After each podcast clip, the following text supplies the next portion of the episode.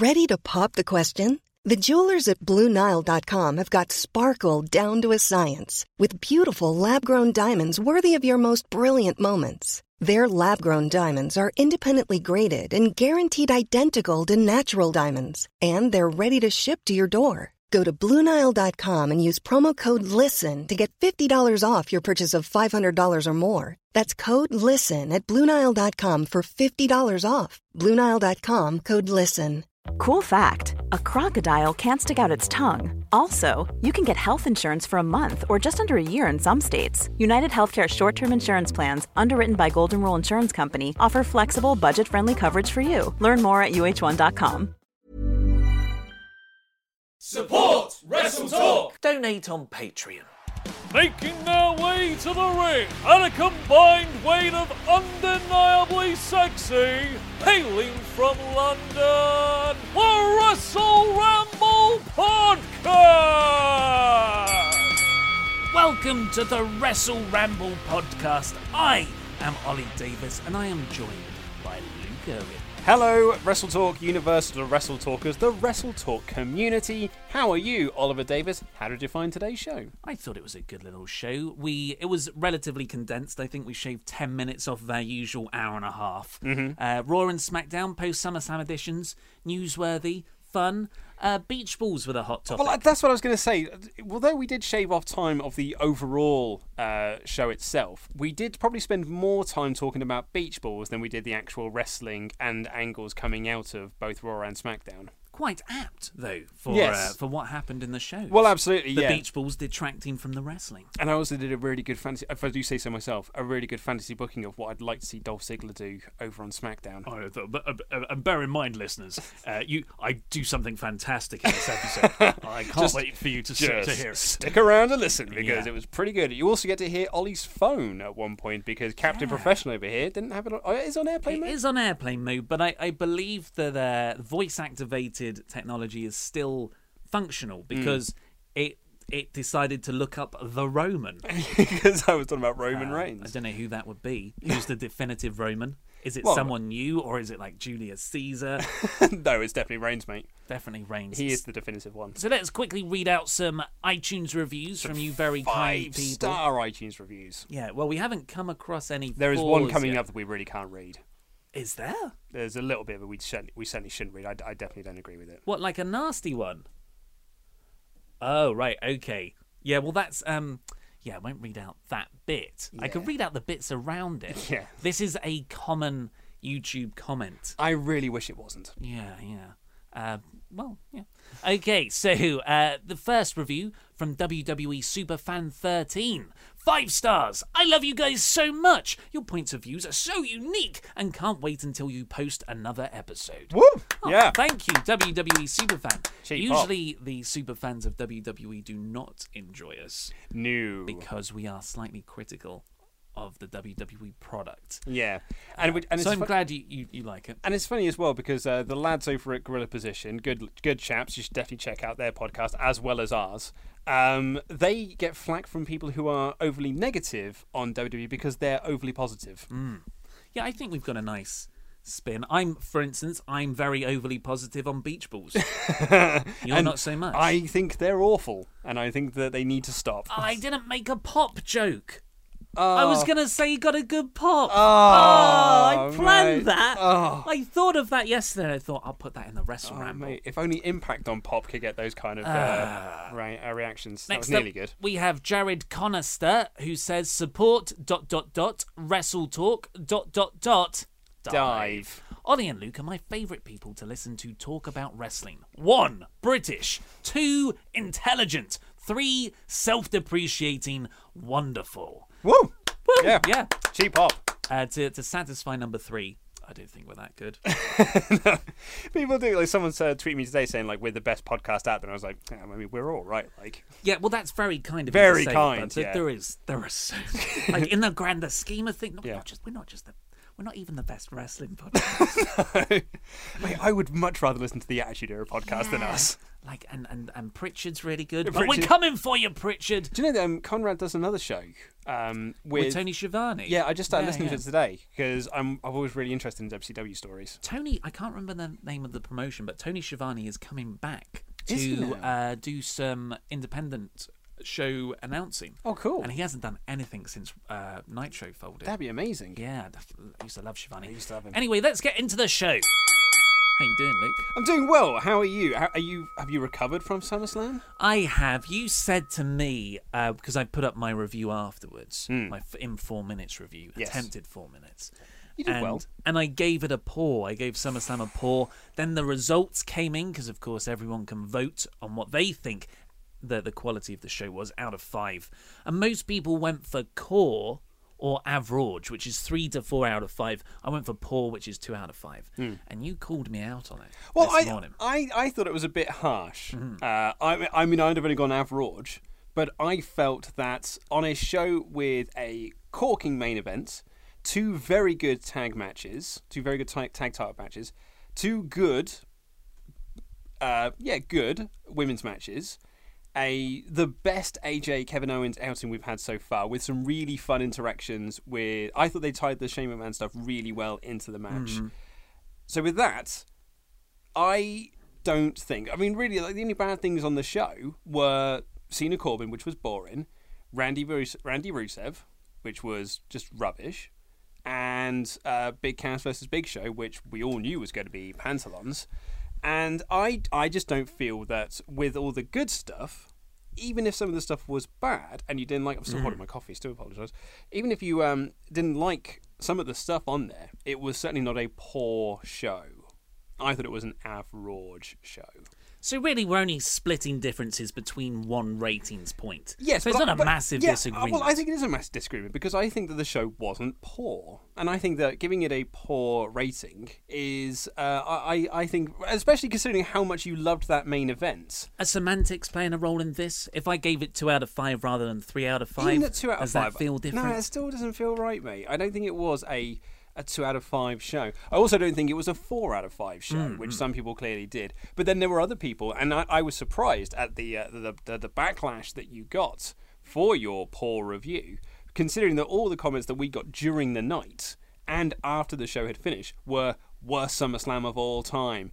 Worst pay per view of the year, Hmm. rubbish show. Only the main event was good. I was genuinely surprised that there were a lot of people in uh, the opposite camp to you. Yeah, yeah. So the, uh, I mean, just to defend myself, I someone did tweet me and said maybe you should rewatch SummerSlam because Oh, mate, don't do that. because you seemed pretty tired and grouchy. Because we did stay up to watch it live, which is something I don't usually do. I watched it in the morning, And you couldn't Uh, sleep afterwards. and I couldn't sleep afterwards. I did I did all the reviews uh, immediately afterwards. But I, I, I do stand by my review. I'm not going to watch it again because it's freaking six hours long. But when you say all those things, I hear the main event was spectacular. Really fantastic match. I can't deny that. But I can't think but but help. But can't think but help. Can't help but think. If that wasn't the last match, or if that last match wasn't so good, would people come away? Th- or, you know, if that was like in the middle of the card, would people come away thinking was was this such a, a solid SummerSlam? Because sometimes it is all about how you leave them, and the taste in people's mouths is the last thing that they ate. Dessert, dessert, the delicious chocolate tiramisu of Brock Lesnar being slammed through loads of tables. So I think actually, although I, I definitely do concede that my tiredness and grumpiness played into my rating of the show, uh, I still stand by it being a poor because if you include the SmackDown match, which was joint best match of the night for me, that means you have to include the two hours of pre-show. You can't have it both ways. So that means it is a six-hour show. Five hours, five and a half hours if you cut out all the social media lounge stuff as well. Yeah.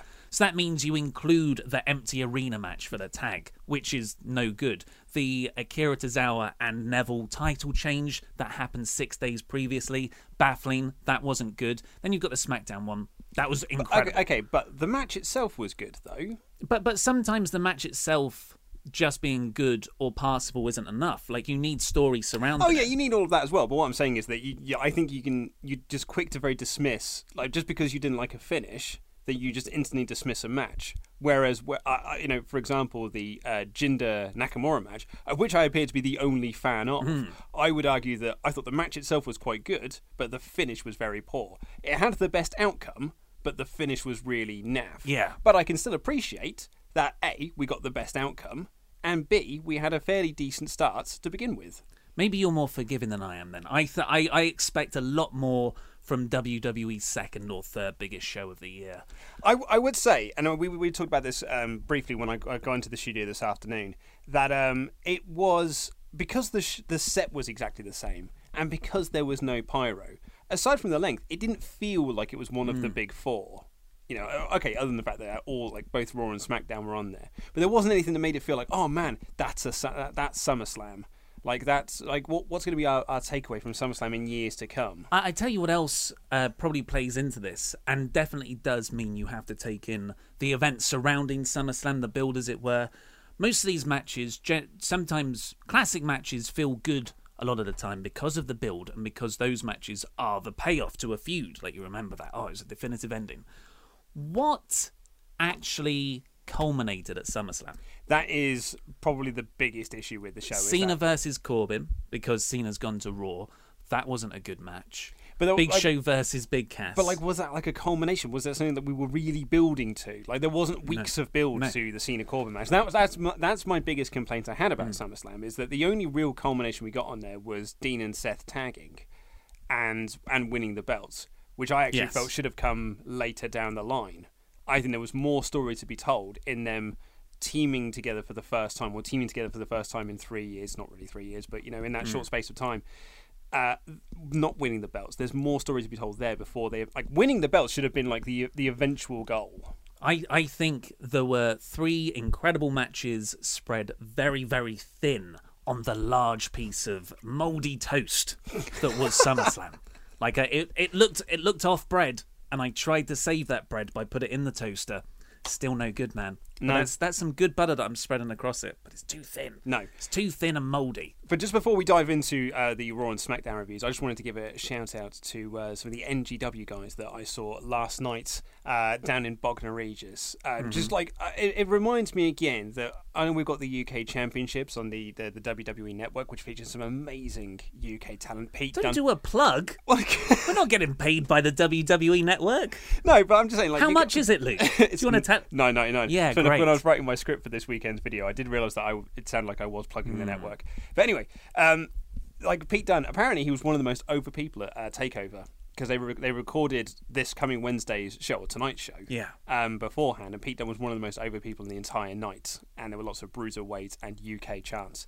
So like we got some great guys there, but actually here in the UK who haven't had their quote unquote shot at the big time um, are outstanding. Mm. Uh, Robbie X in particular is brilliant, is awesome. So and Jake McCluskey as well. I can never say that name. I've got a, a marble. Yeah, what is that? I've got marble mouth whenever I try to say Jake Jake, McCluskey. McCluskey. Yeah, Jake McCluskey. I can say it sometimes, but I've, I've got to really think about it. McCluskey's is a, a chain of cheap cheap alcohol uh, pubs. I think really? McCluskey's. Yeah, Oh. you would go there for one pound wine. Yeah. Uh, where where wine, w- wine was cheaper than a bottle of water. yeah, that's when I knew I was home. Should we actually review some WWE yeah, go on stuff? then. Yeah, it's a SmackDown review, Maggle. I love it. We got us a flying Uso. We are starting with SmackDown again, so hopefully no one hates on us too much. We, we're trying to appease everyone, uh, and Mm-hmm. We are- hopefully in the process we become this incredibly inoffensive mush that you can just put on in the background. We are men of the people. Yeah. The people speak. We listen. Um, oh, that's the other thing I was meant to say as well from the uh, the show I was at last night. I've got to give a shout out to, and I'm, I do apologise that I didn't actually. I forgot to ask his name. I was just uh, so surprised. But there's a little kid that came up to me wearing an, a We Are NXT T-shirt who uh, recognised me in the show. Big fan of yours. Um, and asked to take a selfie with him. Look, just great little dude. He was so excited to to be at the show, and he got his uh, stuff signed by the Hammer and Robbie X, and it was just awesome to see. Like, because what I liked about the show we were at yesterday was that it was amongst a non-cynical uh, wrestling fan. Like everyone was, just, everyone was there just to enjoy wrestling that was happening, and that was wonderful because usually I get to see wrestling with you or like or like my other friends. I'm fun to watch wrestling Well, with. you are there, but, we sit there and go like, oh, but, but the booking's not very good. I don't agree with this, but it's, that, that move was botched there. Whereas like, or the- I call the finishes about 10 seconds before they happen. Yeah, ruin it for everyone. Yeah. And he Mystic Meg over it. I'm the guy who you watch a mystery film who goes, "Yeah, the wife did it," and then like half an hour later, yeah, yeah, I ruined that. Yeah. Oh, actually, my friend uh, went to go see The Sixth Sense, and um, just before the big reveal, Hmm. leant over to his other friend because he'd already worked out and just went, "He's a ghost." Nice. and just I, it. I uh, this is oh, this is completely this is the rambling which has spilled into the SmackDown review. So just Sorry, this last oh, anecdote. that's my fault. Just this last anecdote, and then we'll get into the uh, the SmackDown review. I I used to run a well. There was a there was a sixth form paper at our at our school when I when I went there, and it was called the Sixth Sense. Sixth sixth form is what that's like college, high school. Yeah, I think It's college. the two years before university. That's right. You go. It's between seventeen and eighteen. Yeah, so there was this Years this, old. this sixth form paper called Sixth Sense. Was like, Nice. this is so that is so geeky. We're gonna make a rival paper, and it was just it was just horrible and stupid reviews of stuff. Uh, but we called it Bruce Willis is dead. Because it was a spoiler. Okay, so now in the SmackDown, we kicked off with AJ Styles coming out and resurrecting John Cena's old US title Open Challenge gimmick. A fantastic uh, run for the US belt, which happened two years ago now. But, I mean, in terms of, like, what a well remembered and well received thing that was. I loved the US Open Challenge, not only because it gave us like great surprises, like actually the debut of Kevin Owens the was through debut the of Sami Zayn. Yeah, exactly. When he got too excited and he popped out his own shoulder. What an idiot! Uh, but like, it gave us great moments like that. But it also gave guys who weren't getting on TV a lot a chance to go out there and just shine for Hmm. for 15 minutes. And it was always the best match of the week. Yeah. Like hands down the best match of the week. Because why we feel like, well, John Cena sucks. He had the best match every single week on Raw for like nearly a year. that was really because everyone was like John Cena should turn heel, Cena should turn heel, and the uh, the, the promotion of Reigns and Cena's title uh, challenge at the same time, that really tipped the balance to Cena being cool again. Like he he went through what's the uh, Dark Knight quote? You live you live long enough to be. Yeah, you live long enough to see yourself become the villain. Yeah, he pushed through that. Cena pushed through Batman to become the hero again. And with someone like AJ Styles doing it as well, There's like be some good matches. Some cracking matches, and uh, there was a debut on this show that Hmm. I thought was going to be at this point here. Right. And when Kevin Owens' music hit, I did go Again. again. Yeah. But then I was, but okay, so it had already been kind of spoilt that uh that this debut was going to happen Hmm. because not only was he pictured uh, arriving at the arena, someone people who had gone in early to get into their seat, they played his Titantron up on the uh, the big Yeah. screen. The Kevin Dunn. Rude. yes, The- Bobby Roode was the debut. they did this with uh, Jason Jordan. Jason Jordan ahead Yeah. of the angle reveal, but that could have been Chad Gable still. So at least there was still a little bit of Yeah. uh, ambiguity. That's my impression of Jason Jordan's music. Uh, anyway, so I thought I was expecting then Kevin Owens to come out and be like, "No, I want my title shot," and then and that would actually be the person to mm. answer it. Instead, what we got was an announcement that we're going to get AJ Styles versus Kevin Owens again Yeah. for the United States Championship with a different special guest referee this time. I yes. So I've been a fan of this feud, which is ridiculous because it's Styles versus Owens. That's my indie wet dream from about four or five years ago.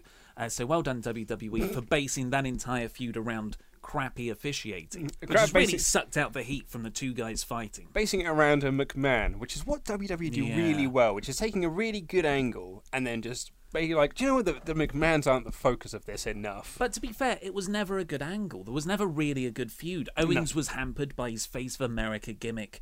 Uh, there were too many title changes. Then there was the actual botch with the referee, and they turned that into a kind. They retroactively fitted that into the story to transition into Shane. Uh, yeah, I. It's it's not been a great feud at all. But when so I was down on this. I was like, oh, we're getting another Owen Styles match for that how manyth time in their feud so far. But then Owens went backstage and found Sami Zayn. That was the first person he asked. And that made me so happy seeing them nice to each other again. Yeah. And I, I know this is probably really hopeful thinking, but somewhere, if if Ryan Ward is booking this, that's the sort of thing he would have put in to sow the seeds for four or five months down the line. Once the Shane McMahon feud's over and done with, Owens and Zayn might team together. Mm-hmm. I I can't wait for that moment. I think Yeah. that'd be awesome. And I th- I thought it was a good, good-ish uh, show long narrative of having Owens ask around for who could be his his special guest referee. A very good um, uh, run-in with uh, Breezango. yes, Which I wasn't expecting because, like, you think that they'd be very busy um, getting ready for next week's show with their big reveal. the tag title, the tag division is in jeopardy. Yeah. Next up, we had what you thought should have come in the opening segment. Yes. and that is Aiden English comes out, does his his song, Shakespeare of song. and then that marvelous, some might even say Glorious. Piano rumble happened. Yep. And Bobby Roode came out like To- a freaking mega To a hero's hmm. welcome. And, oddly, worked as a babyface. yeah. Cut a babyface promo afterwards. It was just, I was so.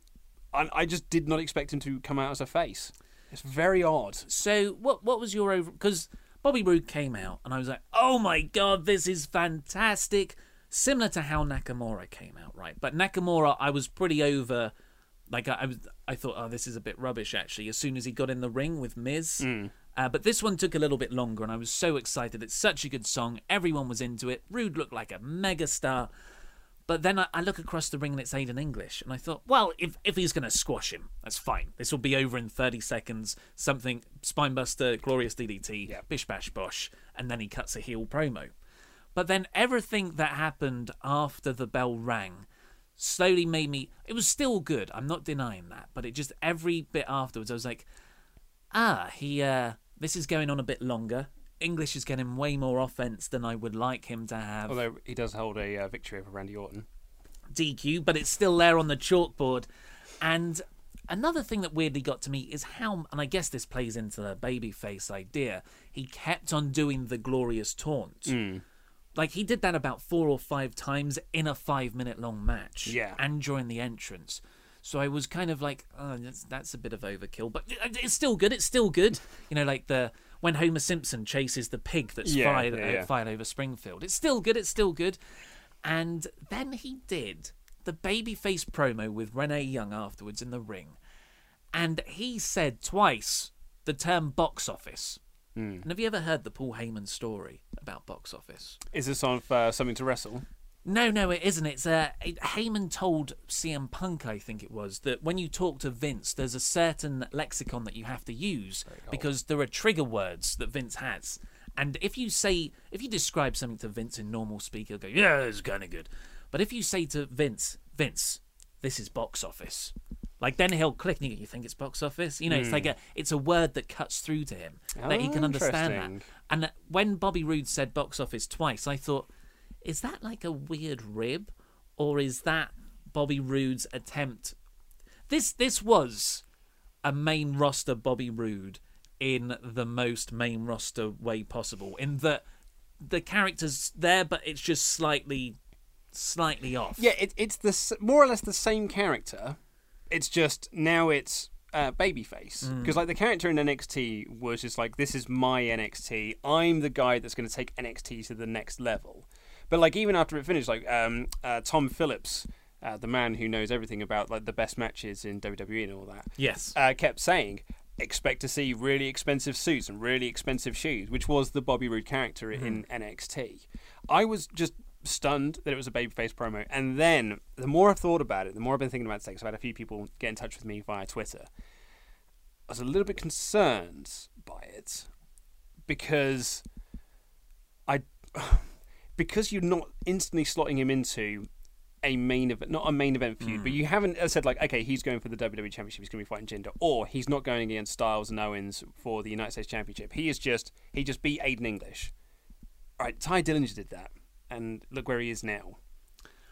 I think the company is way more. I Well, see I- this as I- a, yeah. as a Nakamura intro. Yeah, well, that's what I a- that's what. I'd like to think as well. But as someone said to me, like, do you think it was a good debut?" And I said, "I don't think it was a great debut." And my worry was that with the huge depth of talent they've currently hmm. got on SmackDown, even like you look at the people who aren't on TV every single week, I just hope that he doesn't get tied within a couple of weeks. Pun intended. Oh, oh, you you Yeah. meant tie. Oh, I Yeah. thought like yeah, hands tied. No, I hope he That doesn't works. get tied. T Y E apostrophe D. Yeah.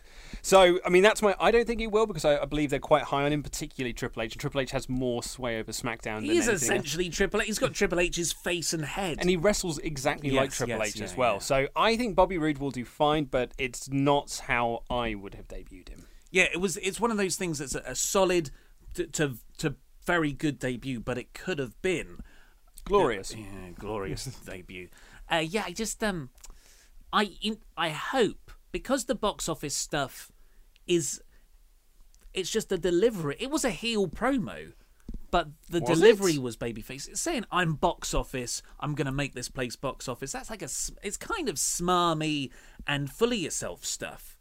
So it kind of, I don't know. I I'm hoping because sometimes when these things happen, in four weeks' time, you're like, actually, that was a genius move because it set up this thing Mm-hmm. later.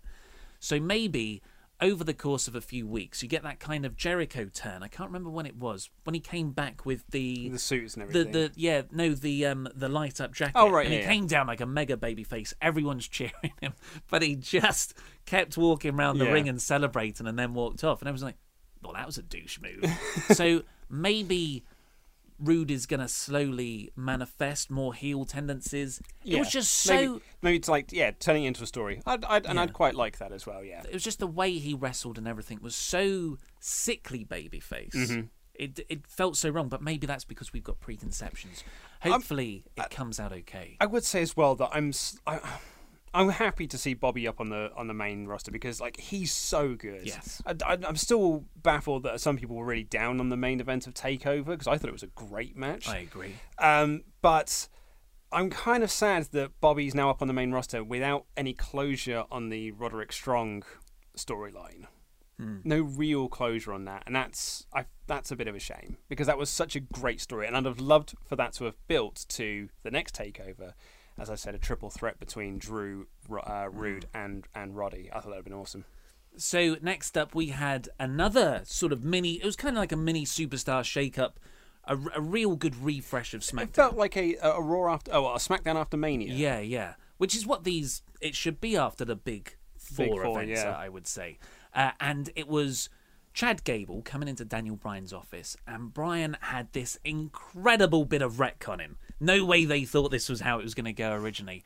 But Bryan said, "Look, I didn't just trade Jason Jordan to Raw. Like that. That would be." wh- Why would I do that? Just give up someone, break up a decent tag team, former SmackDown tag team champions. I did it to get Kurt Angle's help to to bring back one of his old friends to be your new tag team partner. Chad Gable pulls out who's standing there, Shelton Benjamin. From a kayfabe st- um, standpoint, how did Gable not see him when he walked into the room? Uh, maybe he just sneaked in. It's the problem with the way they stage these Yeah, things. I didn't think of like, that. Like Gable walks in, like stage right, and then has a chat, and then also in walk stage right, Shelton Benjamin. Yeah, Like they would have, he would have passed him when because Shelton Benjamin pretty tall. He didn't walk into the room; he was already there. Yeah. because the camera's like, and here he is. Are you saying that when they have establishing shots backstage, you want all identifiable exits? No, just make it look like it's real. Like, stop making it look like. I mean, okay, so that's the thing is that uh, Vince doesn't uh, make wrestling shows; he makes movies. That's always been his philosophy. Hmm. So when they do these backstage segments, they do have markers and they do shoot it like it's a movie and have producers there producing the segments. But when you do that, it just looks like it's a sitcom, and I'd rather it looked a bit more. Bit, a bit more realistic than people standing in a semicircle talking to each other. I am hugely excited about this, though. I think Chad Gable, like they've done a good job with Chad Gable so far, and this is. I didn't know I wanted this, Mm-hmm. and I love that when that happens. When because you know we book fantasy book ways it could have been done better all the time. I love it when WWE because this is essentially what they should do. As they're meant to be better than us. That's why they're the biggest wrestling uh, company in the world promotion and they they book something better than I could think of. Yeah, I, I'm I'm happy with this. Yeah. I, I think it's going to be quite good. So Gable and, Benjamin will wrestle next week. Yeah. Also, another tag team, Mm. which is great because SmackDown's in dire need of them. And it's a good reboot of American Alpha, Mm-hmm. kind of like a. I I wonder what they're going to be called. American Alpha 2000. That's what you always do when you bring back a new tag team, uh, Yeah. a new version of it, or new American Alpha. American Beta. Well, no, that makes it That sound like wouldn't it's yeah, Ameri- American Alpha. Omega. Yeah. Uh, and all of those are terrible. Let's hope they don't use them. Sticking with the tag team division, which remember is in mortal danger. So that's if there's another this unexplained force attacking Breezango. SmackDown's tag division could be pretty tasty once again. Well, yeah, especially if uh, we are going to get a main roster debut of the Authors Mm. of Pain next week. So the Usos beat the Hype Bros. And, there was not a whiff of their splits uh, in this. Well, the, the the commentators brought it up. did they? I yeah, didn't, they I, didn't, said I didn't hear them bring it up. they've they've they're made up.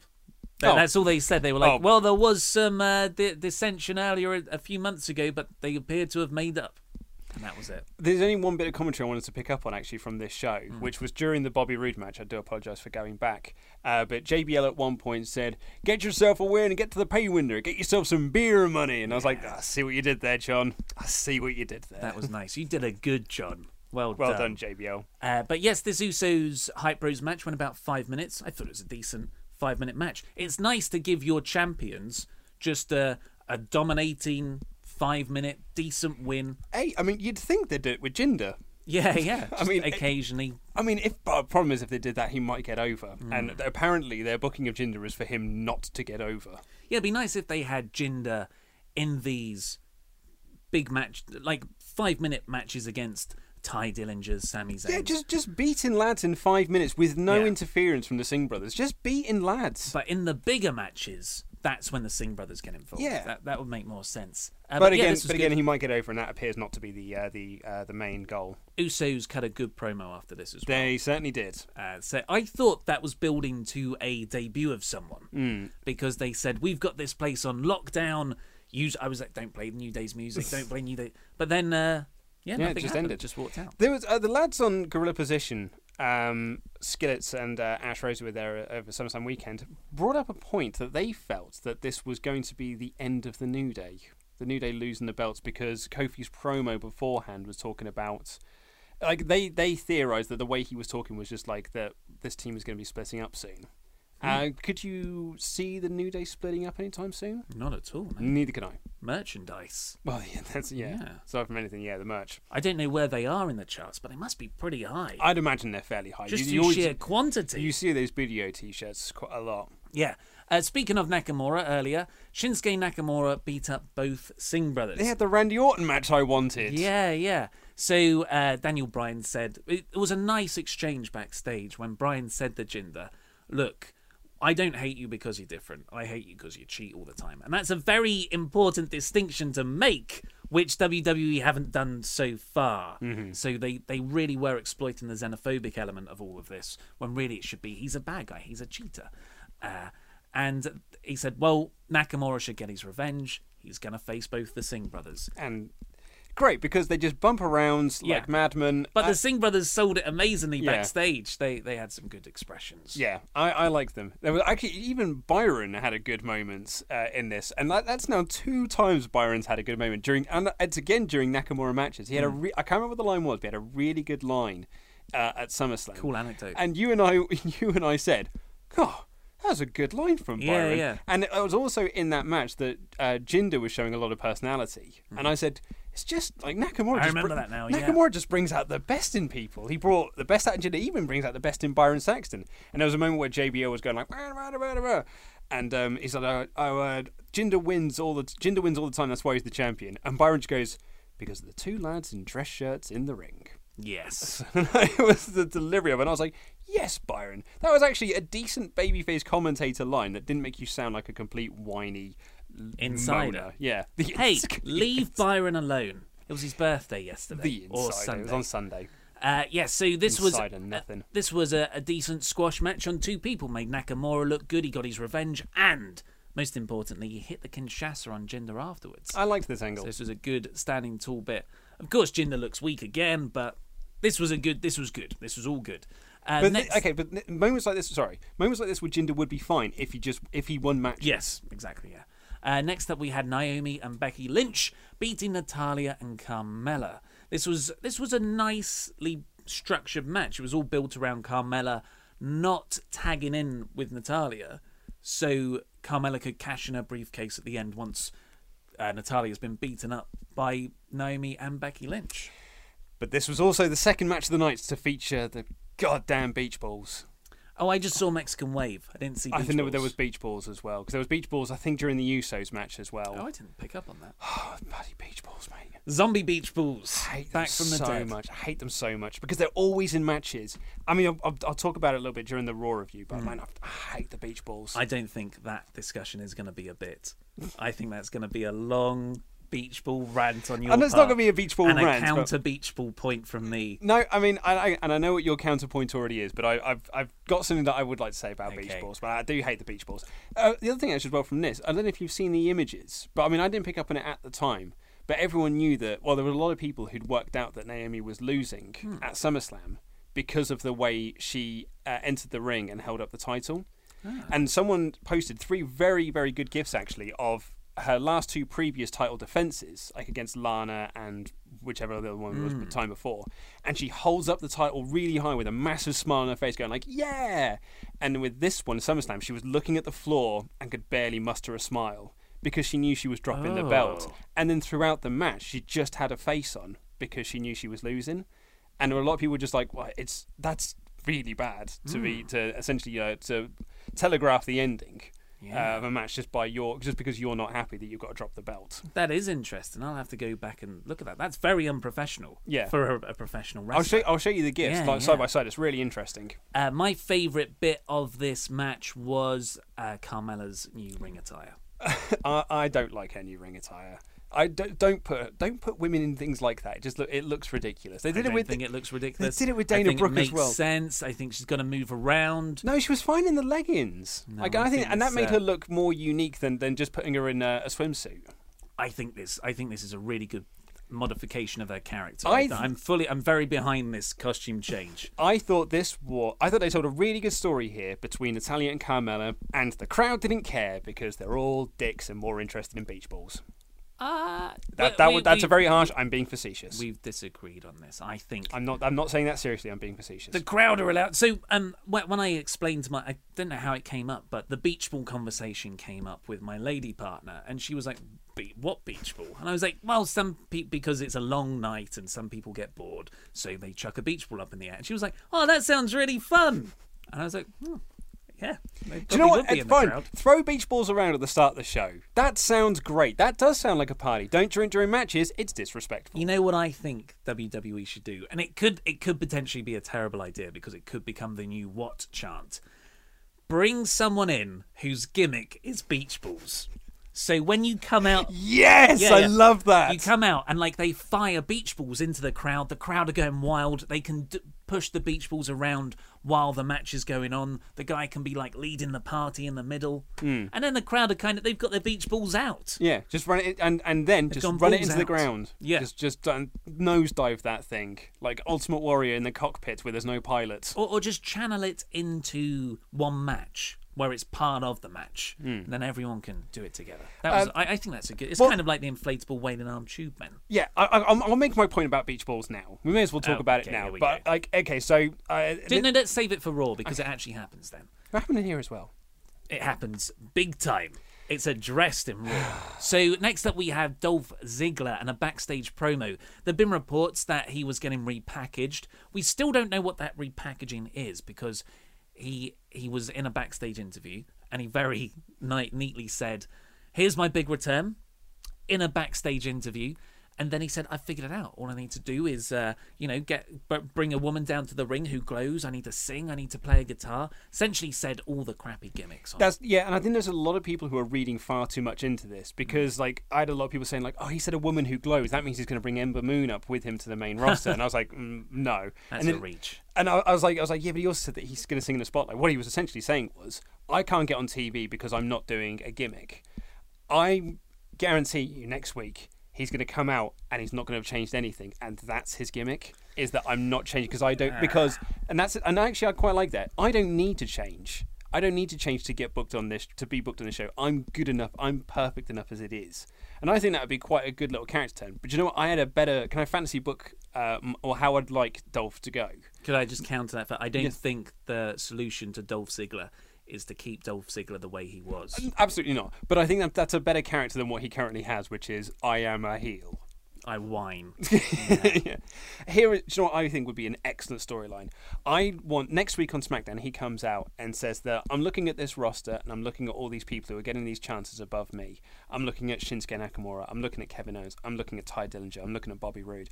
Apparently, the way for me to get to get the chance on here is to go to NXT. Oh, that's a good idea. And then go down to NXT, but do it as like a really bitter thing Hmm. of like I'm already better than everyone here, but I have to do this because apparently this is the way to get a push in this, and just do it like really flippant and be really just like uh, like really um yeah being really flippant about en- being on NXT. Yeah, and then you show clips of that on SmackDown, Yeah. like a few, a little highlight reel of uh, maybe some live event dates. Of ju- yeah, of him, you know, just beating up some jobbers, Yeah. and just being like, and every time going like, "Am I getting a push now? Should I? Can I get a push now? Where's my title shot?" and That's like really good. I think that'd be really That good. is good.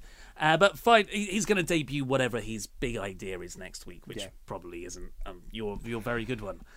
AJ Styles beat Kevin Owens in the main event with Baron Corbin as the special guest referee that Owens chose, So at least initially. oh, So when they were doing all these backstage skits, sorry, I, I hate to interrupt you. Um, they were doing all these backstage skits, been trying to find a referee, and it was like Sami Zayn and then Breezango, and then it was, as soon as it Baron Corbin, I was like, oh, of course it's Baron Corbin. Yeah. I was in my whole time. I was like, I wonder who it could be. Who could it be? Who could it be? No, I mean, of course it's Baron Corbin. I, I didn't mind Baron Corbin though. I thought this was a, a good role for him. It's it's working on building him back up after the very harsh punishment he received last week hmm. for being a bit of a dick on Twitter. But you know that's essentially what happened to Dolph Ziggler. He was he I'm a heel. I'm going to be a heel in real life. And then he got heat for being his character. It's a very bizarre world, WWE. But yes, uh, Corbin called it relatively down the middle until AJ got a calf crusher. I always have to stop myself from saying calf killer. And pretended that Owens reached the ropes when he didn't, which was a really nice spot. Uh, and then Shane McMahon came down and was like, You're not going to do this. Corbin immediately lost his cool, which was that's the bit I didn't like. I thought, well, if he's going he should stay in here if he wants to get a title shot afterwards. And they gave Shane McMahon the referee top.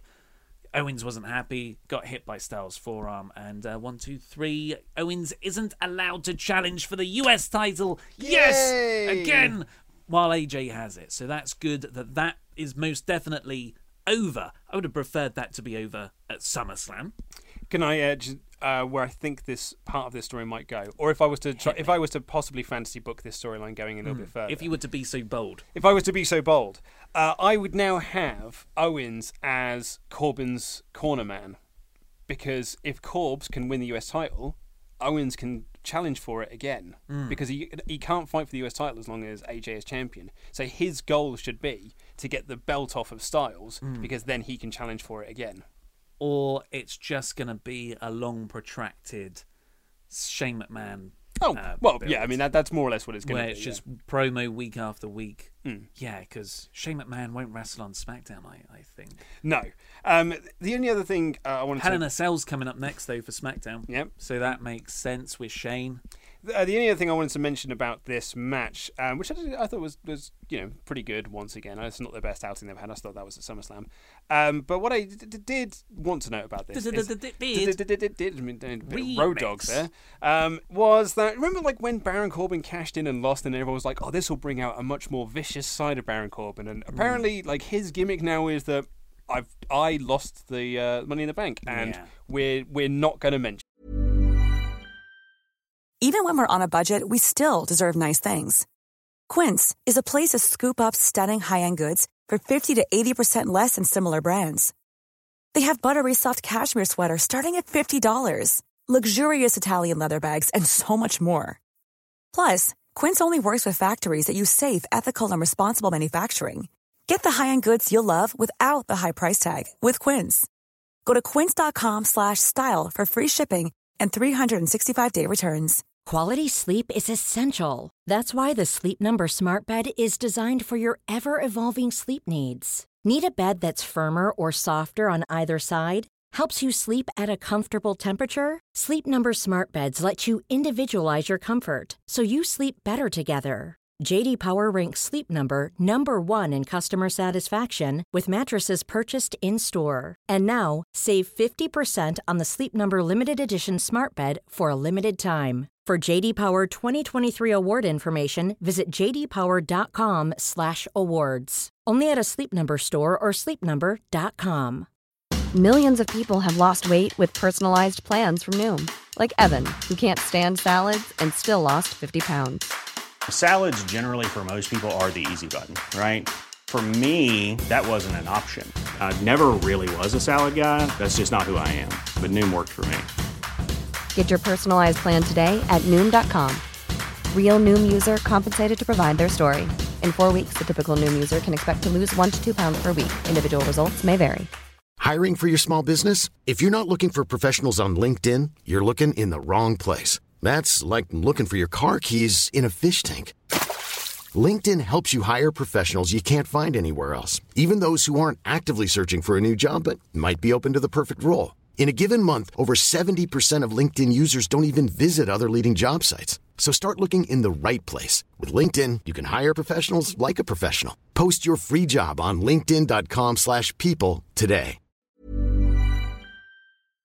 Haha, it's a Raw review looking jacked, man. Raw kicked off with a bang with uh, Brock Lesnar and Paul Heyman coming out. Paul Heyman did the usual uh, really good promo, talking up Brock, how he beat everyone else at the Fatal Four Way in SummerSlam the previous night, crowd going wild until Braun happened. Brawny the Strowman yeah, came out. Strowman comes out and he beat the crap out of Brock. Excuse my French. He is like, I mean, you want to talk about someone they've just built into Hmm. a star. Like, it's incredible the, the the very quick turnaround they've done of, of Braun since the brand split. Yeah. It's incredible. it was slow Yeah. and they they structured it the right way so they you know braun was going on a squash tear over the summer and then he was added to the survivor series match. And he had that awesome i'm not on anyone's team. I'm out i'm on for my team. And then he you know went back down after that little bit in the main event. And they built him with big show. And they gave him some really good matches with big show and spots. And then he went into the roman reigns feud. But it was never for a title so that's all still bubbling. And then they built him up really well and paced out this Lesnar feud. Because when Lesnar came back, it was the Braun showdown that happened, and then obviously the SummerSlam main event, and now he is, he's he's there. He's not a megastar yet. He's not like crossed through into the mainstream, but I definitely think he's got potential. Absolutely, yeah. And bear in mind, like this was a guy who they they handpicked Hmm. because they wanted him to be in the Wyatt family because he's tall and, and has a beard, and they like tall, big, sweaty men, is, is what I'm led to believe.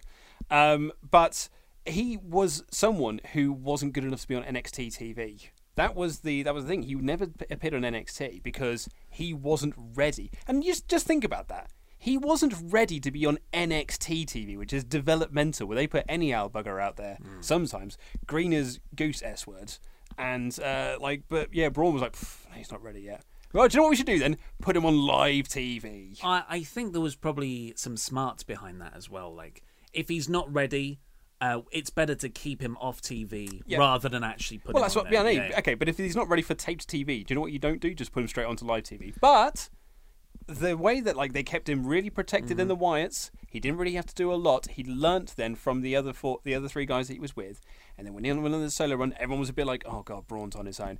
And I, I was sniffy about it when they said they were going to build towards Braun Undertaker. I was like, I mean, Undertaker's a broken man. The last thing he needs to do is put him in the ring with someone like this who's just going to completely kill him. Now I'm like, I would love to see a Braun Undertaker match. Yeah, that was WrestleMania 32 last year. Yeah. Before the brand split, and everyone was like, "Oh my God, Vince is actually considering this." And let's not let's not make no mistake. That was a terrible idea back then because he was dread- nowhere near as ready. Dreadful idea. Yeah, but now it's like, oh, they they built him so well, and he's he's so good at big man spots, Yeah. and they've given him so many innovative big man spots. That ambulance, the announcers table Yeah. flip. It's yeah, they've, just- they've I- done so well. I just wanted to give credit where credit is due because well done WB Creative. You've done Yeah. a sterling job with Bronny the Strowman. And for this uh, angle specifically, well done, Brock Lesnar. Hmm. Because when he was thrown over the top rope, just like the the SummerSlam match the previous night, and he looked back up at Braun, I was like, I feel like Brock Lesnar is the underdog. Yeah, and how oh. on earth do you do you make that happen? That's how good Brock Lesnar is. Yeah, like yeah. because he was in the ring, he was smiling away with his Universal Championship, going like, "Yeah, I am the best." And then as soon as Braun's music hit, it was like, "Oh no."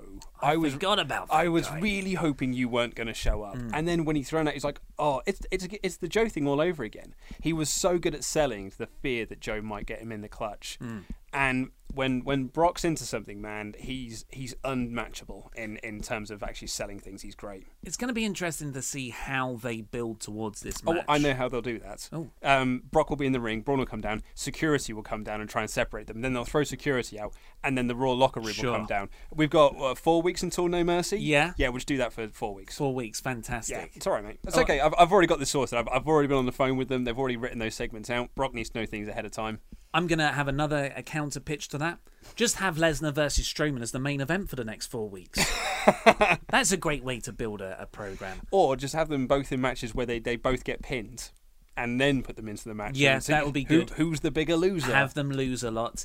Uh, back at like 10, 10 years ago, we might have been saying, I know what they'll do. They'll be forced to go in a tag team against another team. But they saved Yeah. that for another bit on this show. uh, the, the only disappointing part of this for me was that Michael Cole said later on the sh- in the show, "Oh, and Kurt Angle's made it official. It's going to be Brock Lesnar versus Braun Strowman at No Mercy." I was like, "Oh, well, that, I mean, that's great. That's that's the match we want to see, but." That could have been, and I, and I don't often say this because I think in ring segments and announcements like that are really overdone. But I would have liked to have seen Brock's face when that was announced, and I would like to have seen Braun's roar when that's announced. Yeah. Uh, yeah, so I thought Yeah. that was a, a missed opportunity. Yeah, that that's telling two weeks worth of story in in two segments. Yeah. I think that was something you could have done next week, but And it wasn't like you could just have that as the main event angle, but this Mhm. was just not a throwaway line, but it was just a line from Michael Cole rather than a, a 10 minute bit. Yeah. So that's a, that's a shame. that's a shame. Also, a shame is next up Oh. we had Enzo Amore beating Big Cass in a Brooklyn street fight. As soon as that graphic came up, I I mean it was six o'clock in the morning. I was there having my, having me wheat, wheat bix and raisins Mm. and rice milk, and I went, oh. For goodness." I may Yeah. have said, I may have said some words we're not allowed to say on this channel because they're they're naughty words. Like briefcase, ti- title shot. Yep, things like that. Yeah, I- hospital. I, went, oh, championship opportunity. Yes. Um, because I, I'm ready for this feud to be over, and Mm. sadly, it very much will be over now, unless, of course, when he does return Mm. in nine months. Big Big Cass got injured during this match. He uh, took a bump over the rope and landed very awkwardly on his knees, and then he uh, went to attempt the Empire Elbow and just buckled, and then that was it. And as soon as he buckled, I I was like, oh god, this is are they doing an injury angle? Mm. Until I saw the way he was selling it, and I was like, either he's amazing at selling frustration, or he's genuinely hurt. I really, really felt for him. Yeah. He, yeah. When you can't jump up for an elbow, like he could have even just like fell on his side, but it he couldn't get back up after that. I No. don't think. He he spoke to the referee before it was like he said, "I'm okay. I'll finish it. I'll finish it." Because they cut to the finish quite quickly. I will get onto your exclusive Yeah. bit in a sec, but it reminded me of. Uh, a couple of, well, it was about three, four years ago now, when Wade Barrett injured his elbow. Mm. And he was so angry because he realized this is, you know, I, I imagine, I've never had an injury like that, but I imagine you can tell the difference between an injury and an injury. Yeah. And that that's the sort of injury in the middle of this big push he's getting as well as a solo star that he's going to be out for three, six, possibly nine months. Nine months is, is what WWE.com are reporting. And he understandably flipped out in anger. Yeah. And I, I and I'm not I don't want to play the game of what ifs because I don't believe in the game of, of what ifs, but I did feel ev- I felt even more sorry for him because he suffered this injury in a match that never should have happened in the first place. Mm. Because no one needed to see this match, and uh, so my friend who I've made reference But to it was a, it was a freak accident. no, I It know. I have know, happened no, I know match. it's a freak accident, but when like if you're if if I was big Cass I'd like, well, that match never should have happened anyway because Hmm. like it was literally a throwaway match, and now I'm out for nine months. Um, and it, you're right, it is a freak accident. It could have happened next week in a match that was meaning more meaningful. I'm just saying that it it was just a shame that it happened in such a pointless match. if it was a spot, that it had like a planned spot that meant nothing. I could Yeah. see the point there, but I don't, this could have happened in any match, any, I- any pointless match. I'm just saying, I, I, pointful match. It, I just made it made me it upset me because it was just such a pointless match. But a friend of mine uh, who's been at SummerSlam and Takeover all weekend, he was there on his honeymoon, um, said that like. Where, like the crowd groaned when they announced the the match, and like and everyone was just like, I I don't need to see this match. And actually, in the because he was front row, they had cleared the area where he was sat because apparently the plan was they were going to spill out into the crowd and fight further there. And the, the bouncers and this and the event team were like like pushing my friend and his wife back and, and everyone else around them. And then the injury angle happened, and then everyone was just like false alarm, and everyone just went back to their seats. So uh, it was meant to go for a bit longer. yeah, so that that's a real big shame for Big Cass. Yeah, big shame. Big big shame for Big Cass. Uh, we can run through the next two bits relatively quickly. Nia Jax beat Emma in a total squash. Forgot this match happened. Yep. Yeah, re- poor Emma. Poor Emma. And Elias had another sing song, and R-Truth came out, and Elias beat R-Truth in two minutes. Yep. Forgot that happened as well. So, uh, yeah, I don't know if they're going to give Elias an actual feud. it just seems that Vince McMahon's cipher as a way to just insult whatever crowd they're in. Oh yeah, totally. Yeah, he's Yeah. he's a heat magnet. It's it's the um, Edge and Christian used to do this all the time. They'd come out and just like cut a promo on your local sports team Mm. and just do that promo. They had they had that promo around the country. But it is Elias is pretty damn good at it. I do enjoy. I- when, I- when the crowd started clapping along because it's a smart crowd, Elias stopped and said, "I said hold your applause until the end," and that really tickled me. Tickled me that, as that well. was organic. That was something he came up with. And R-Truth came out and ruined it. Yeah. Uh, but then we had quite a newsworthy bit because, I mean, we all guessed it already because John Cena was advertised. He's been brought back as a free agent. Kurt Angle introduced his big surprise, not Bobby Roode, of John Cena debuting, not debuting, of returning to Raw for the first time since the brand split. And uh, the crowd chanted, "You, you John Cena sucks," and "You sucked to Kurt Angle, although Mhm. that was more good natured. And then Cena was like, "There's only one guy I want to face." Roman Reigns. And then the crowd said he sucked too. So okay, I was thinking about this while I was watching SmackDown today. Because like AJ came out to like a huge ovation, like a proper hero's welcome, because he's an incredibly over babyface. And then you look at the reactions that Nakamura gets. It's like this really over babyface. Like everyone just loves him. Everyone's super into his entrance and like, really into to him as a character. And then I was just, and I was thinking about this angle then on Monday Night Raw, and I was like, oh, imagine it's the same storyline, but with those two. Because when they're booking this match, in their heads, they're like, well, the crowd are going to love this because John Cena's the most over guy we've got on the roster, and Roman Reigns is the guy. He's the top dog. He and he runs this yard. And they're like going to build to a match, and then we're going to have them set up as a tag team. It's going to be like it's like the Mega Powers 2.0. This is going to be brilliant. The place, hmm. as Pat Patterson would say, the place will go banana, and that's not what happened. The crowd just booed the entire hmm. thing and booed the entire the prospect of having these two fights. You both suck. Mm, yeah, you both suck. Like, and when you're on a TV, you're pushing this TV show, and you're pushing this as a live event tour. Mike Grace, we don't have to book for one town. You push this as like a, a live touring event. Everyone boos these two, so you you can't then push like. Well, no, uh, everywhere they're booed. You can't say everyone boos. Okay, yes, everywhere they're booed. No matter what city they would have done this in, they would have got the "you both suck" chant. So this is on paper, it's a dream match because it is John Cena versus Roman Reigns. It's the gu- the guy who's been the franchise for ten for the last fifteen years versus the guy who's going to be the franchise for the next fifteen years. It's Rock Hogan. you know, it's Rock Hogan. It's it's Cena Rock. Yes. It's it's the, it's this passing of the torch uh, match. This should be like a big dream one, and it's not.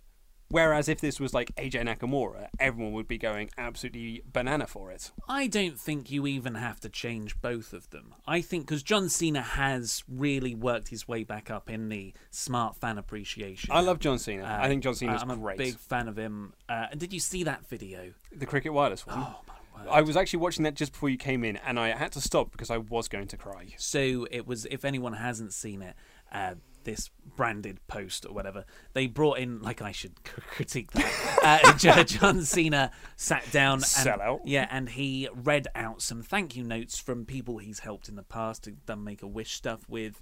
And he was like getting quite emotional because it was. Emotional stuff. You helped me overcome cancer. I was My going mum to say it was was going that to die. it was that little kid. It was that little kid saying like my mum was diagnosed with cancer, and then I Hmm. gave her. You gave me a wristband at a show, and they had like footage of him getting, it, and then I gave that uh, wristband to my mum. Yeah, and now she she's cancer free. yeah. Oh my god! Like I was like I was like I'm not crying. You're crying. Yeah, see, so Cena's reading these, and of course he's emotional. How could you not be? And then all the people who have written those messages burst through the this this tarpaulin thing and uh, came to say thank you. And Cena was just, uh, uh yeah, yeah, it was feels. He's the best. It was feels. He's just the best. It's stuff like that, though. I mean, that is real emotion. Couldn't you put that on Raw? Couldn't you? Because, like, I'm like, you know what? Maybe John Cena should never turn heel, and screw me for thinking he should have for a decade. Why not tell that to everyone? I don't know. I, I I can see why it wouldn't work because it is kind of kayfabe ruining, but I just Is it kayfabe ruining? Um, no, really. no, no. I, I don't know. I don't know. It, it's it was spectacular, and it Was was, really good, but yeah. Probably the best thing of, of anything actually this this week Yeah, on WWE. Well, apart from NXT Takeover, which was awesome. yes, yeah. Well, it depends when a week starts, right? Is, is the is a Monday or a Sunday? Uh, Anyway, we haven't even actually talked about the meat of this. Oh, I was going to say, my apologies. Uh, so John Cena and Roman Reigns, you don't have to switch out both of them for AJ and Nakamura. If it was John Cena and he said all that, and he said, "There's only one guy I want to face," and then Samoa Joe walks down, Yeah. I'm like, well, money, This Money. is- Oh, God, good. yeah, absolutely, Uh, yeah. because that's a that's a dream match that's Mhm. been talked about for a long, long, long, long, long time. It seems like that's And- the direction they're going for No Mercy. and it was sort of uh, tucked away in this. It wasn't the best way to to build it. I just, I, it really makes me laugh when you you script, and this is the problem when you script out things the way that they do. But you got John Cena coming out and he calls out Roman Reigns and he's like, "I'm the franchise and you're the big dog and we should have a match." And everyone's going, "Boo! You both suck." And then the Miz and Samoa Joe come out and everyone's like, "Yay! You guys are awesome!" And the Miz is going like, "I'm sick and tired of seeing you two getting all the opportunities." And the crowd are going, "Yeah, We are we are too. We are too." too. The Miz is right." And then Samoa Joe comes out, he's like, "I'm going to kill you both." They're like, "Yes, Joe is going to kill you both because he's awesome." And everyone's like, "Yeah, these two heels, the people that we're supposed to be hmm. booing, the people who are meant to be saying things that aren't true." And like, I felt bad for Miz as well because he obviously had this big old speech about no one was there to see his match at SummerSlam. And because he mispronounced, he mispronounced, ironically I said it there, mispronounced uh, Barclays Center, Bars keys. yeah. All of a sudden, John Cena uh, jumps in and is like, idiot, idiot, idiot, you said it wrong, you said it wrong, what an idiot. And then that bit of his promo was then completely cut short. Yeah, uh, and and John Cena, as great as he is, and as many children's lives as he has saved, apparently, uh, he did act like a total goof throughout this promo. So And, like- and the resulting match, yeah. yeah, it's like how can I take this feud seriously if John Cena is staring at the camera, just going like whoop whoop whoop, Like- and making these stupid facial expressions, and next to him is the complete opposite of Roman Reigns, Pouty face. which is which was just I mean you've got stoic which is like brooding Jon Snow from Game of Thrones and then you've got expressionless which is where Roman Reigns ventured into a lot of these He just does- He just pounds, Yeah. that's what he does. I mean he looks great though He can't he's, it's I mean, working for him he's a hand- sweaty hair Sweaty hair. But John Cena, you talk about him acting like a goof because obviously the crowd then started like trying to to, to poo poo on the, uh, the, the the resulting tag match of this, and instead of John Cena like ignoring it. He was trying to be the, the cool baby face that was uh, help like cheering them along and saying like yeah you should ignore this match should, should we just jump to that now Because Yeah. So the, the main event this was all the setup uh, well, the Miz's promo by the way was fantastic when he actually did cut it uh, cut it uh, the it all built to the main event, which was John Cena, Roman Reigns versus Samoa Joe and The Miz. You know, the two, and it was all based around the tension between Reigns and Cena, uh, possibly with a bit of Joe in there as well. And in it, the crowd were restless. They've they've watched a lot of wrestling over the last couple of days. All these shows have been in the same building, and a couple of beach balls came out. didn't And adjust the Beach Balls had, had been in previous matches and affected them a lot more. So John Cena made the decision to effectively call an audible and reference the Beach Balls in the crowd as a way to get the crowd back. It makes total sense on paper to bring the crowd back into the match and to get almost use the heat transference of the Beach Ball to him being the good Hashtag guy. treat- yeah, heat hashtag heat transference. And uh, but did you read about this in the commercial break? Cena actually told Miz, like on the fly, to cut a promo on the beach ball. So Miz cut an impassioned promo. You stupid fans, you shouldn't be. You respect us in the ring.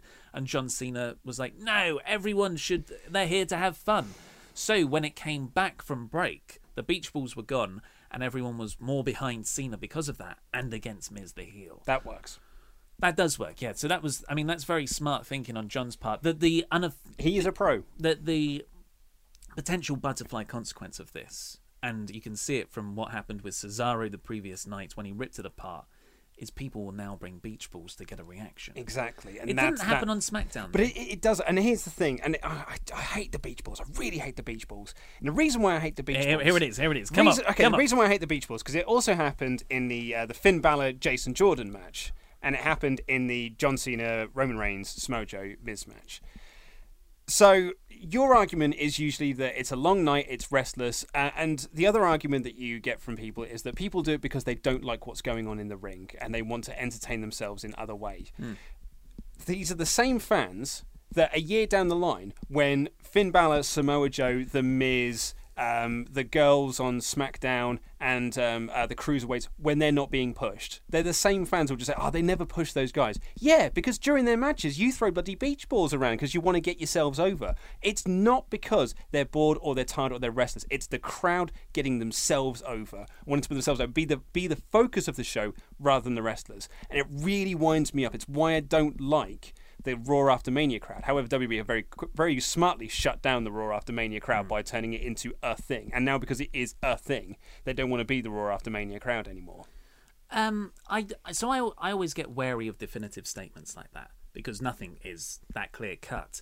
So I do, do you really believe that that they're just out for themselves. There's no, there's no, I, there's no even modicum of so, them getting no, restless. No, it's not because it's what you said earlier about people. They want to bring beach balls to the show because they want to, they want beach balls to be a thing.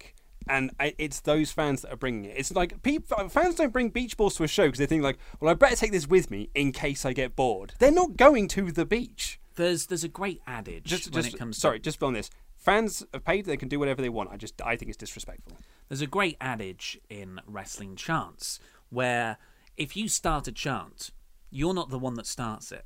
It's the second person who picks up the chant with you that starts it, and that gets everyone chanting. Because otherwise, you're just a guy screaming. So you'll have Super some Dragon. Yeah, yeah, the, the famous version. That isn't a chant. That's just one guy screaming. Uh, so the the people who bring the beach balls, okay, they are they are lone wolves to use a Baron Corbynism, but other people who didn't bring the beach balls who are disinterested are like, oh, this is actually quite fun, and it's more fun than what's going on. Oh, I'm going to buff it too. Then that's, that, okay. So that then it's a chain reaction, and Mhm. those people. So you can use that methodology to the very small minority of people who brought the balls, like less less than 0.1 percent, because what like.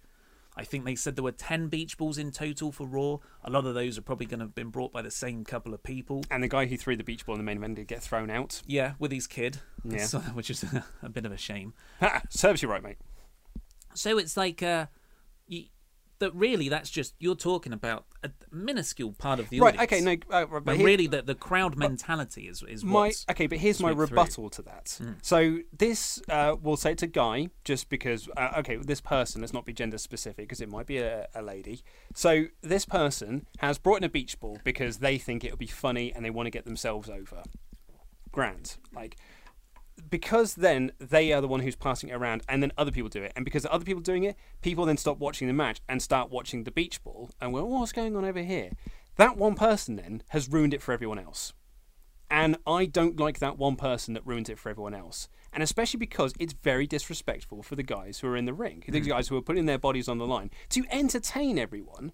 And they're not i think so if that one person doesn't want to watch the match and just wants to like throw a beach ball and be a dick then why do you have to ruin it for everyone else? There were people there who wanted to watch that match, Hmm. but they're being distracted because there's a bloody beach ball thrown around, which leads to people being thrown out, which is then very distracting when you're trying to watch a match. Yeah.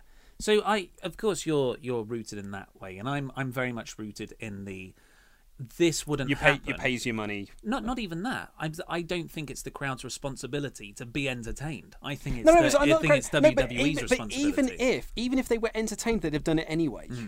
because They're do, they, but it wouldn't have caught on. But it would, it would have caught on because it's a beach ball. A beach ball bounces around. Of course, you're going to bat it around. But y- maybe only a few people would pay attention, and the rest of the people. If it, if you if No, it was I- I- really genuinely exciting what was happening in the ring, the beach ball wouldn't have been battered Look, around. I've- I've been a there was part- no there was no beach ball at the start. There was I've- no I've- beach ball. Uh, I have for- been for a part. I've been a part of enough shows where a Mexican wave gets started and people will join in on a Mexican wave regardless of what actually is. I mean, they might be really into it, but as soon as a Mexican wave comes round, you ha- you, you it's a Pavlovian Yeah. respe- your response. You have to It's- respond it's to mob it. mentality, yeah. So it's the same with the beach ball. So even those people who were really into the match and like they might have been like really they wanted to see the cruiserweights. They wanted to see Gran Metalik do his do his big flippy doos. Hmm. Really really into it. As soon as the Mexican wave comes around, you stand up. All of a sudden you're now part of the problem. So your argument that and I think that's a, a generalization of Hmm. just like everyone's bored, which I don't agree with. I just think that the beach balls are disrespectful. I think it's people just trying to get themselves over. It's the same with the um, not all, but some of the NXT crowds who aren't there to watch the wrestling. They're just there to do chants, Mm. and that doesn't help people get over, and that doesn't help people come across well on television, and it's why we don't have any stars. I oh no, that's a big leap. That And- is not that is not why we don't have any stars. Well, no, and bad booking is why we don't have Bad any stars. booking is so Well, uh, fundamentally well, the I know, I know. I was a very, very general statement. Yeah, well, don't make those statements in an argument then. Well, okay, but in particular in NXT, there are people who can't get over. Hmm. And that's because I think there are people there who aren't there to try and help people get over. They're just there to do their chance, and that doesn't help anyone. See, the, the, the other side of this, and I might get a bit of flack, is is this idea that everyone needs to be respected, and it, That should get you flack. yeah, well, it's it's like sure the beach balls are disrespectful to the performers, but also at the same time, the idea to put a pedestal on people who are wrestling, and it is an amazing thing that they do. It, it that no no other things have that mindset. Like I guess theatre would, like you wouldn't start a beach ball in in a play. You don't start one at football shows. You don't start them at football shows. Hmm? But yes, you do. Mexican waves. Mexican waves. If if a if a football team, and I you know I'm, I'm not really the best guy to talk about soccer matches, football matches, but I have been to a few, and uh, I did, Queens Park Rangers game was the one I went to last, and it was it was a dire show. So the crowd started making their own fan uh, fun. We were just chanting at West Brom fans who were we weren't paying attention to the match Mhm. for a good fifty minutes. Uh, what what? How's that any different? Why should we respect the people Well, playing the I mean, football? okay, uh, but the other side of that is that perhaps what you did was disrespectful. Yes, I yes, it. I suppose it is, but I don't think there's anything like sometimes it's a it's a it's an odd one to to justify. Uh, it, is, it is. I, I can see. you see where I'm coming I from. do see where you're coming from, but do you see where I'm coming from? Yes. Well, that's all right. Well, I then. agree Yeah. that it's disrespectful, Yeah. but I also Well, and and I agree with you. I think the onus is on. It's it's a too onus way. Yes, but I, I, okay. So Isn't that bizarre that the actual answer lies in the middle of two conflicting viewpoints? well, that's fun. And isn't it weird how people can have two different viewpoints but still agree on Oh on, my on God. some of their points? Let's yeah. move on because this is ridiculous. I feel like King Ross needs to come on now. The end is nigh. The end is nigh. Yeah, so uh, the the stuff we missed out there was the the, the eight man cruiserweight tag, Yep. which yeah, Gran Metalik had a phenomenal show in him. Yep, He's he did. really he good. did all of his flippy doos. It was great. Uh, but yeah, that it was again that was the first beach ball, and it's an eight man tag for a load of people you've been given no reason to care about. Mm, yep. And it comes in just as you're approaching the third hour of Raw. All I'm saying, I, ba- I guarantee you that person who started the beach ball in a year's time was saying like, oh, they just don't post the cruiserweights, and that's because, mate. Uh, backstage, they'll be like, "Oh, they're throwing the beach ball around the cruiserweights. They're just not into them." And in the main event, I guarantee you, it won't be Cena, Cena and Roman that get blamed, uh, blamed for the beach ball. It'll be bloody Samoa Joe and the Miz. But again, it's like, is that the fans' fault or is that WWE's completely closed-minded Uh, way well, of oh, it's their completely product? their closed-minded way uh, of doing it. But like, if you know that that's their closed-minded way, don't play into that. It's, thi- it's that thing yeah. like people will say like don't boo like you shouldn't boo Roman Reigns because booing him, booing Roman Reigns will get him pushed more. What will kill Roman Reigns' push is silence. Mm. So WWE like if you know that's the mindset, don't boo him. Um, and if we all knew that mindset, or if all if the entire WWE universe Yeah. had that mindset, then they wouldn't boo him. There'd just be silence, and then he wouldn't get his push anymore. Mm. So, so we all do know that there is that closed-minded um, aspect to it, but yet we still play into it. Mm. Another another part. This will be the last thing I say, at least on the beach ball thing, is for a profession that relies so heavily on mob mentality. Like the the mob mentality comes with a a flip side of negativity. So to you can't have your is, is cookie the both ways. Can't have your creamy both both ways. Can't have your cake and eat it. Which I think is the daftest phrase in the world because if you've got a cake, what I'm else? gonna- what, gonna eat what it. else are you going to do with it? Look at it. So daft phrase aside, uh, that's essentially what I'm talking about here. If you want to exploit the xenophobic reactions of crowd mentality to get uh, heels heat, if you want uh, people to cheer John Cena because of the, the the weird mob mentality of a huge group of people, that the sort of the excitement spreads a lot quicker, then you can't really get angry when the mob gets bored like a baby. That's, that's essentially what a, a mob is, a crowd, an audience. It's just a baby that we don't really know what we want, and that we're going to cheer now, and we're going to boo. But you don't get angry at the baby because it's a baby. You you should be angry at the parents, which are WWE. That's my analogy. Sorry, it started off with a crappy cake pun. I'm excited about Bake Off coming back. What can I say? You're the only one. Um, so uh, in in the middle of all of this, we had Dean Ambrose and Seth Rollins with their first. Oh, it wasn't a title defense. No. but their first post SummerSlam tag match, which was against the Hardy Boys, Certainly was. which And was a nice little match. It was great because when uh, uh, Death came out to uh, to cut their Such a promo, good name. when they came out to cut their promo, everyone was uh, everyone knew the Hardys were coming out, and there was lots of delete, delete, delete Yeah. chants, which I, was really good because it, it built up the anticipation then of the Hardys eventually coming out to a great pop, Hmm. which I really enjoyed. it was a shame because this is a I think this is a great feud you could have, but uh, it was it was kind of over and done with. It, poor old Hardys without their broken gimmick, they have are- just become a nostalgia. They're act, the Dudleys. and it's gone now. So they're being used to enhance future talent. So I mean, in an ideal world, I would have liked to have seen Shamaro run down, possibly cause uh, a no finish, and then you can keep all that.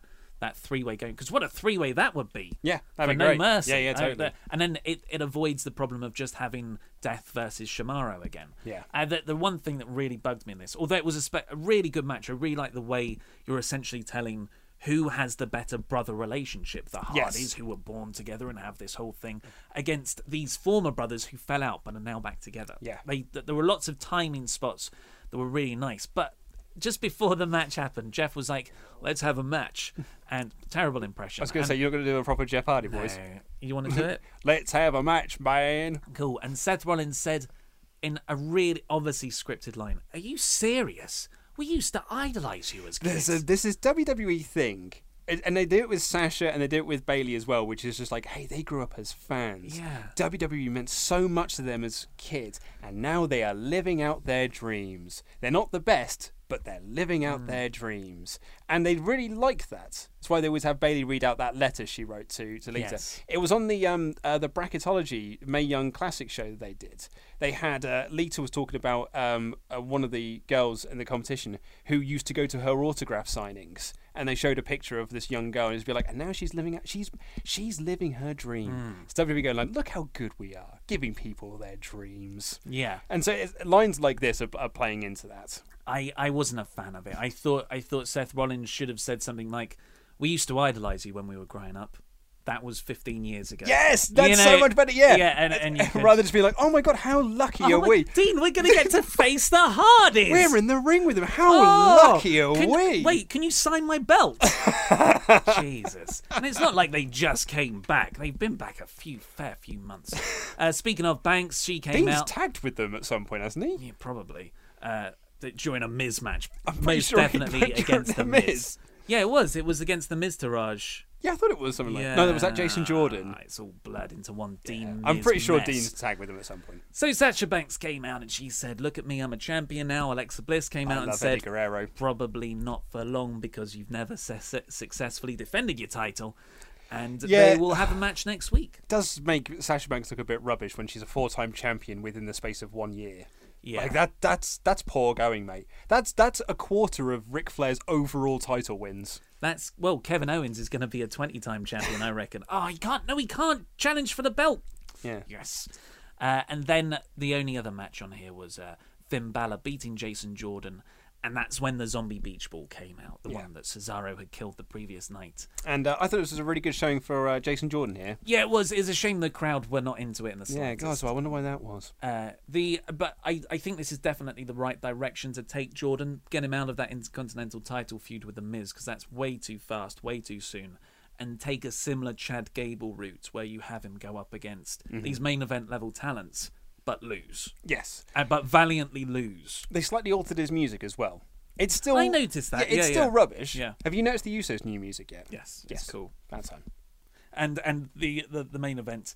Uh, Oh god, we haven't talked about the main event. Have we? We kind of We did with the beach did, ball stuff, but the finish was Roman Reigns accidentally Superman punch Cena. The goofiest move in the world. Yeah, he really overused it at the moment. Well, I, well I, it's fine if you use it. It's just don't do that every time because it just looks The ridiculous.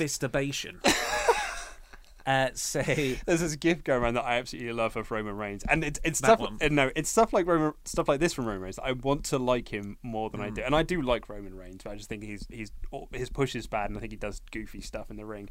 But he's literally just staring at his his doing this, just like Shining po- up shining nice. shining up nice, and then just and then puts it into his pocket like it's a gun.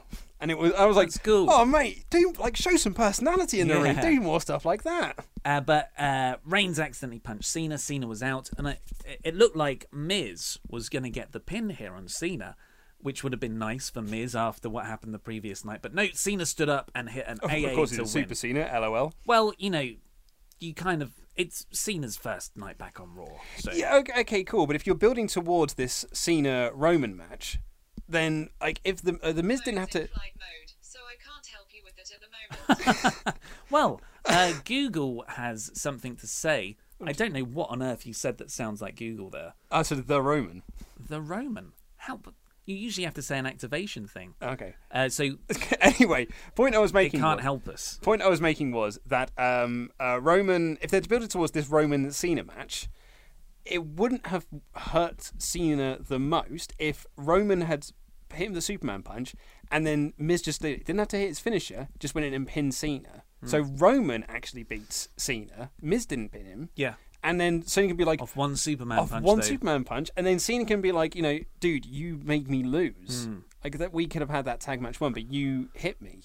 Well- and I don't know, build a storyline rather than just being like, oh, we sort of hit him, but it's all right. LOL, Cena won anyway. It's fine. What I did appreciate afterwards, when Roman and Cena were celebrating in the ring, they showed a replay of the Superman punch spot on the Titantron, and it cut back to the ring, and Cena looked at it and sort of went, "Fair play, it was an accident" to Roman, which was nice because you're like, dude, guys, you can see the stuff on the screen as well. Yeah, but also, I mean, we don't want to build a story out of this or anything, do we? Mm. So, which show was better, SmackDown or Raw, Luke Owen? Uh, oof. uh, I think recapping it, I'm actually going to go SmackDown this. Oh yeah, week. without a doubt, I, I much preferred SmackDown. Yeah, I think I I I don't think SmackDown was like a, a brilliant show, but um, I it was a very tight two hours. It flew by, Hmm. um, and yeah, I I liked most of everything that was on there. Yeah, compared to six hour SummerSlam, three hour Raw, this felt like uh, like a one hour NXT. Yeah, it was great. Yeah,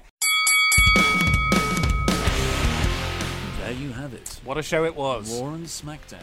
Yeah. And SmackDown won. That's unequivocal. Smack. Do we ever disagree? No, I think On- we have once, once, once upon oh, a time. Oh, I think it was the July Fourth show.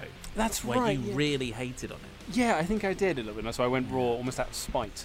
Um, but yeah, I, I thought it was a good show.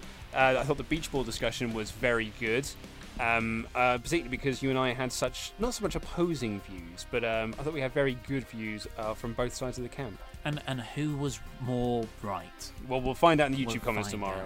Uh, so let's get into some iTunes reviews. Dr. Kenneth Noisewater has said, "Great insight." Ollie and Duke as a great as a duo. What did I say? Duke. Duke. the Duke.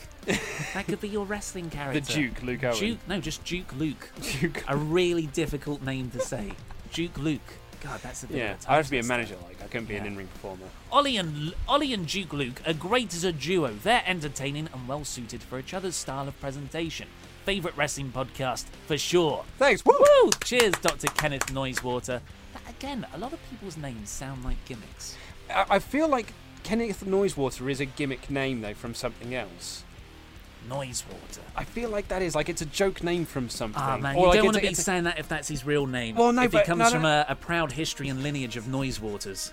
of making really noisy waters. Yeah. No, I, I'm pretty sure it is a name from a comedy film. Okay. I think so. I'll have to Google that. If I'm wrong, then I apologise, Kenneth Noisewater. This one, I'm pretty sure, is a Pokemon reference. Comes from Magikarp. Yeah, Magikarp. That's a. Yeah, um, but there's an S. There is an S in there. But I'm pretty sure Magi. I mean, I I didn't play Pokemon, but I'm pretty sure Magikarp. is a- Magikarp is, is the useless one. He's the one that flounders, but then he turns into Gyarados, got a big blue dragon thing. Oh, okay, you were a bit of a Pokedog. I weren't you? loved Pokemon. I was just a bit too old for it when it came out. That didn't stop you with anything else. Like what? Like all of the stuff, all of the nerd stuff. That's not true at all. Like all the That's a stuff that point. I, all the stuff that I was really into, and I'm still into in today, like Teenage Mutant Ninja Turtles, was stuff that I was into when That's I a was good kid. point, actually. But like with Pokemon, like I was in year eight at school, and then all the year sevens were into Pokemon. So like you don't want to be into Pokemon as well, because that's what the dorky year sevens were into. What, what do you say? Like I wasn't into Harry Potter either. What do you say your tastes and hobbies just stopped at year seven? Um, and you've just found reboots and Yeah. sequels from them since. Pretty much, yeah, because I still play uh, Mega Drive. Um, Teenage Mutant Ninja Turtles is probably one of my favourite shows on, on TV because the, the 2013 2012 series is just it's so good, it's amazing. Um, yeah, so I suppose maybe it is. I still love Sonic the Hedgehog. I think Mm. he's great.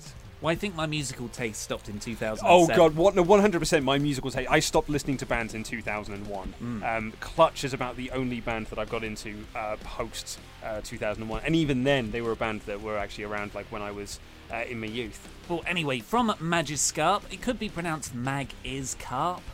There's a stray S in here, is what's confusing us. Anyway, they say support five stars. Who is Byron Saxton? Great Balls of Fire is an annual pay per view. Daniel Bryan gives zero F words. Hashtag Swaft. Hashtag Luke. No, it's not a wa- Oh, no, no, it's just a normal one. Hashtag Swaft. Luke and Wanda Ollie. Ollie, thanks for clearing that up. Are the best. Support Wrestle Talk. Subscribe. You won't regret it. Woo! Woo! Cheers, Madge is Cup. Thank you, Madge is that's all we've got time for today, so please go and write a five star review of us, or a three star, but don't write anything less than Are, that. are there actually like anything other than five star reviews on iTunes? I just don't think that anyone goes into iTunes and, and like if they if I don't like a podcast, I just don't listen to it. Yeah, Like yeah. so, I, I feel It's very like self selecting, isn't it? yeah, I, th- I feel like the only uh, reviews that go up on iTunes are positive ones, I think if we were or to, they're like one star reviews. or if people were listening to us and then we were to just suddenly start being unexplainably racist, I think a lot of people would start being like, "Well, this podcast took a bad turn." Took a dark twist. Uh, yeah, and quite rightfully, uh, Rightfully put so. One star reviews. Yeah, totally. So, but yes, please do write a, a review of us, and we'll give you a cheap pop by reading it out on the podcast. Just suddenly realised that actually the person whose review's coming next has got an amazing username. ah, should we just do it now? Oh, let's do it now because that's too good. Unicorn on the cob. That's- Unicorn on the cob. That is brilliant. Writes awesome show, five stars. As soon as I discovered their show on YouTube, I was an instant fan. Now in podcast format on iTunes, how awesome is that? Ollie Davis and Luke Owen are brilliant, and the show has professional grade production. I could listen to these guys all day. Maybe they should make a comic book podcast. Hint, hint, wink, wink, nudge, nudge, say no more, say no more. Woo! I mean, Monty you, Python reference. you get so much more Yeah, clappage for that. Such That is good. That's Just a- keep going. Just Oh. keep- oh, it's it's a sustained pop that's Oh. getting louder. Oh, Oh, oh, oh, oh, oh unicorn on the cob, corn on the cob, corn on the cob, corn on the cob, corn on the cob. We'll see you next week. Love you. Bye. Wednesday, Thursday, Saturday.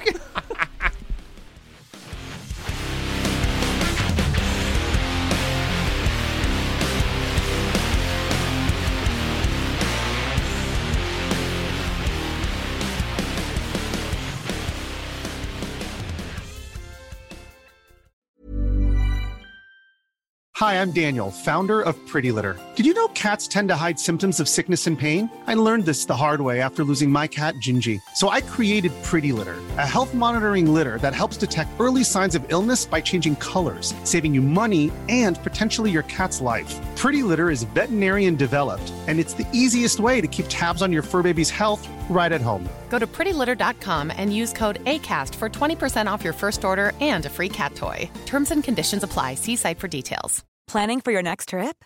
Elevate your travel style with Quince. Quince has all the jet setting essentials you'll want for your next getaway, like European linen, premium luggage options, buttery soft Italian leather bags, and so much more. And is all priced at 50 to 80% less than similar brands. Plus, Quince only works with factories that use safe and ethical manufacturing practices. Pack your bags with high-quality essentials you'll be wearing for vacations to come with Quince. Go to quince.com slash pack for free shipping and 365-day returns. Mom deserves the best, and there's no better place to shop for Mother's Day than Whole Foods Market. They're your destination for unbeatable savings, from premium gifts to show-stopping flowers and irresistible desserts. Start by saving 33% with Prime on all body care and candles. Then get a 15-stem bunch of tulips for just $9.99 each with Prime. Round out Mom's menu with festive rosé, irresistible berry chantilly cake, and more special treats. Come celebrate Mother's Day at Whole Foods Market.